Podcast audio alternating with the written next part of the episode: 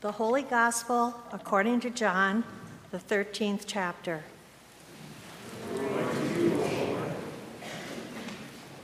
When he had gone out, Jesus said, Now the man of God has been glorified, and God has been glorified in him. If God has been glorified in him, God will also glorify him in himself and will glorify him at once. Little children, I am with you only a little longer. You will look for me.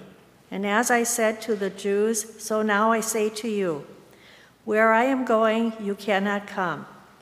I give you a new commandment that you love one another, just as I have loved you. You also should love one another. By this, everyone will know that you are my disciples, if you have love for one another.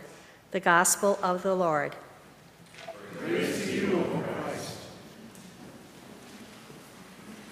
My dear brothers and sisters, I bring you grace and peace from God our Father and from our Lord and Savior Jesus Christ.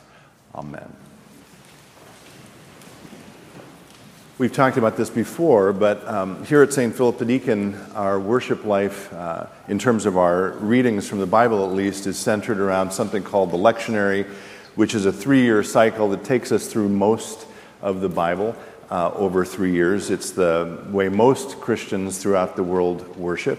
Um, every week, with some exceptions, uh, there are four readings. There's an Old Testament reading, there's a reading from a psalm, there's a New Testament reading, and there's a gospel reading.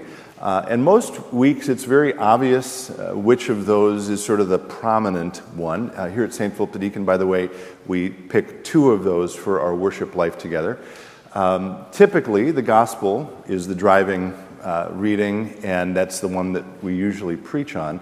Um, this past week, though, as I was reading all of the passages, I was struck by how it's sort of a, an embarrassment of riches. Um, the psalm that Griffin read for us that you heard comes towards the end of the book of Psalms, and the end of the book of Psalms is this sort of fireworks of praise and glory and thanksgiving to God our Creator. So that's a big reading. Uh, the New Testament reading, uh, which we did not read, is from Revelation towards the very end of the Bible. It's a famous passage about the new heaven and the new earth and how God will be with his people and we will be with God and he will wipe every tear from our eye. I mean, this majestic, beautiful poetry about the hope that all of us long for one day. Um, the, the Acts reading, which during Easter replaces the Old Testament reading, which again we also did not read.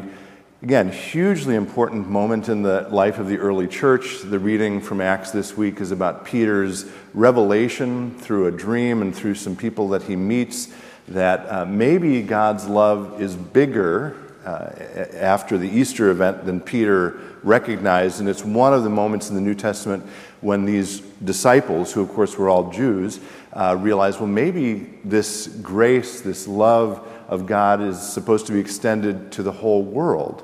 So that's a big, major theme in the New Testament, an important reading. Uh, and then we had the gospel for today, which, a little confusingly, by the way, uh, is the gospel from right before Jesus' death. And of course, we're during Easter, but in the context of Easter, it really points to the second coming. Um, it's the reading we use on Maundy, Thursday. Maundy, you remember, comes from the Latin word mandate, because in that reading, Jesus gives us a new commandment or a new mandate to love one another. Also, kind of important. So I'm reading these four readings, and I'm thinking, well, what, what do I want to focus on? I, they're all so uh, amazing. And then I got an email this week that made me sort of rethink how I wanted to approach my message. And rather than be sort of big and grand and, and go to those, one of those four major themes, I realized that maybe it would be helpful to go uh, small.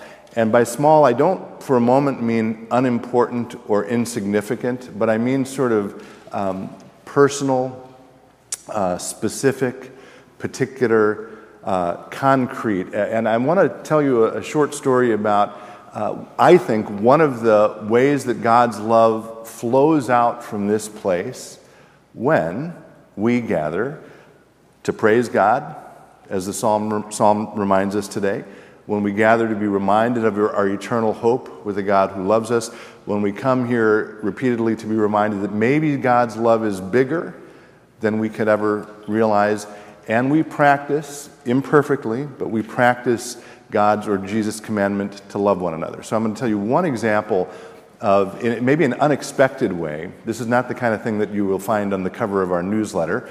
Um, but I got this email, and it, it, strangely enough, again, it's sort of unexpected. It involves our sign on County Road 6. You've all seen our sign on County Road 6. Um, and our, our, sign on County Road 6, uh, we put up, I don't know, 10 years ago or something. Um, and it has very simple messages on it, usually from the Bible, uh, sometimes it'll have our website or our worship times. Maybe it promotes an upcoming event.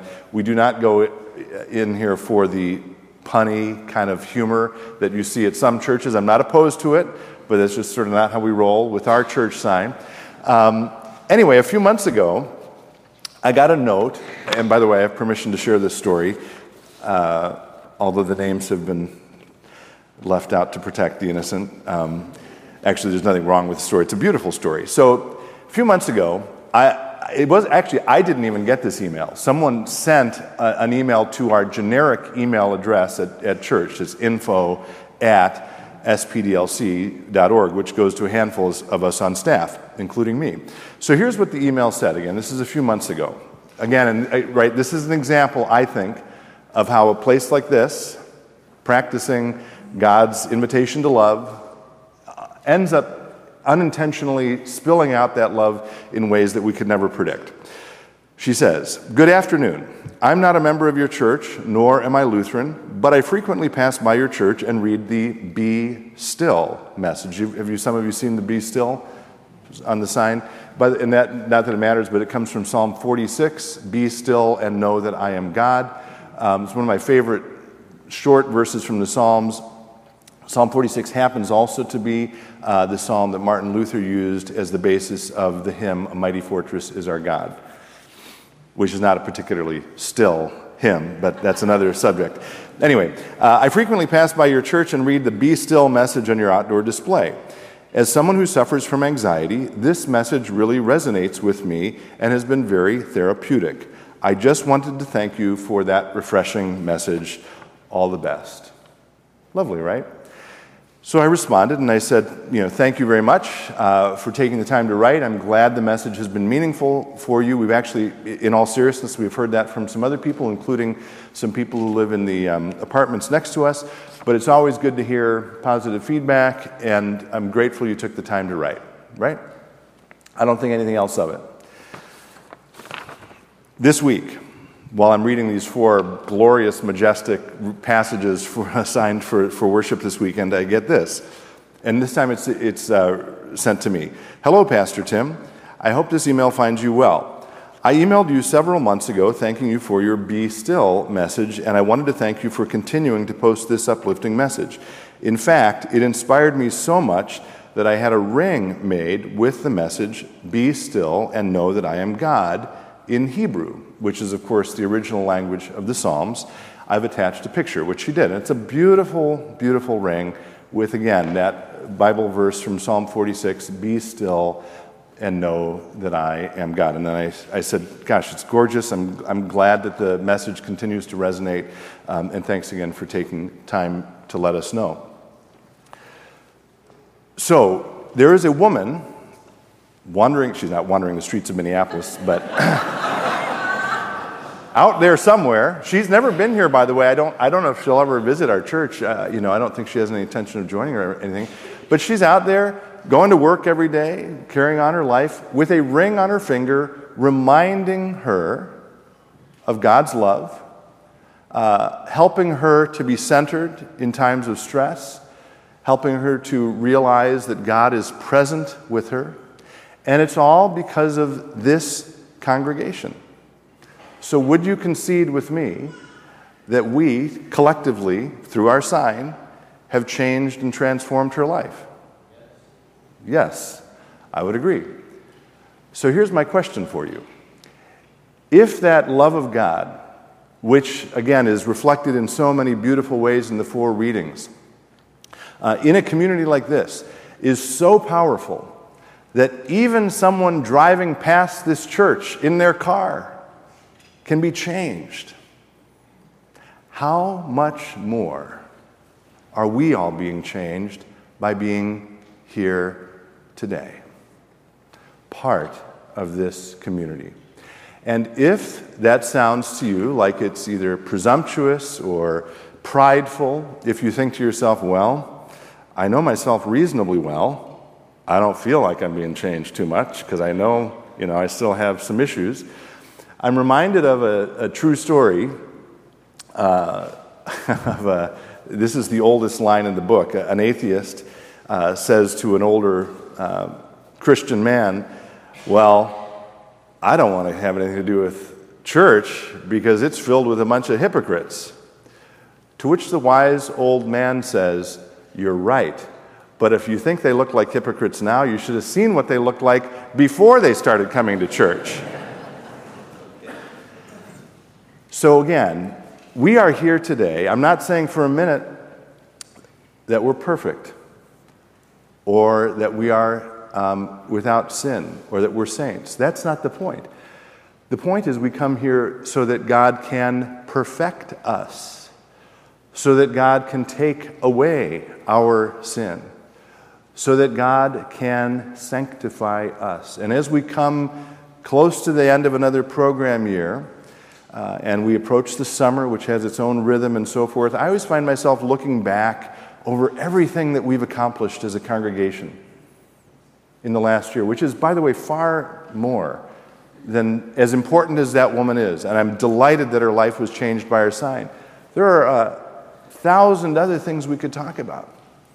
And so, as we come to the end of this program year, I just want to say thank you for being the kind of people who come here week in and week out and are vulnerable enough to acknowledge our brokenness and our weakness and allow God to change us. Because it is through that transformation, I believe with all my heart, that the world itself is changed and transformed. Will you join me in a word of prayer?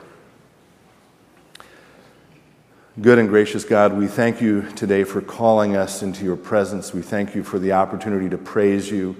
We thank you for the reminder of eternal life with you. We thank you for the challenge to be reminded that your love is bigger than we can imagine and the new commandment that we try, at least, to love one another. We pray that you will continue to help us be changed and transformed so that together we can change the world you love. And all this we pray in the holy name of Jesus. Amen.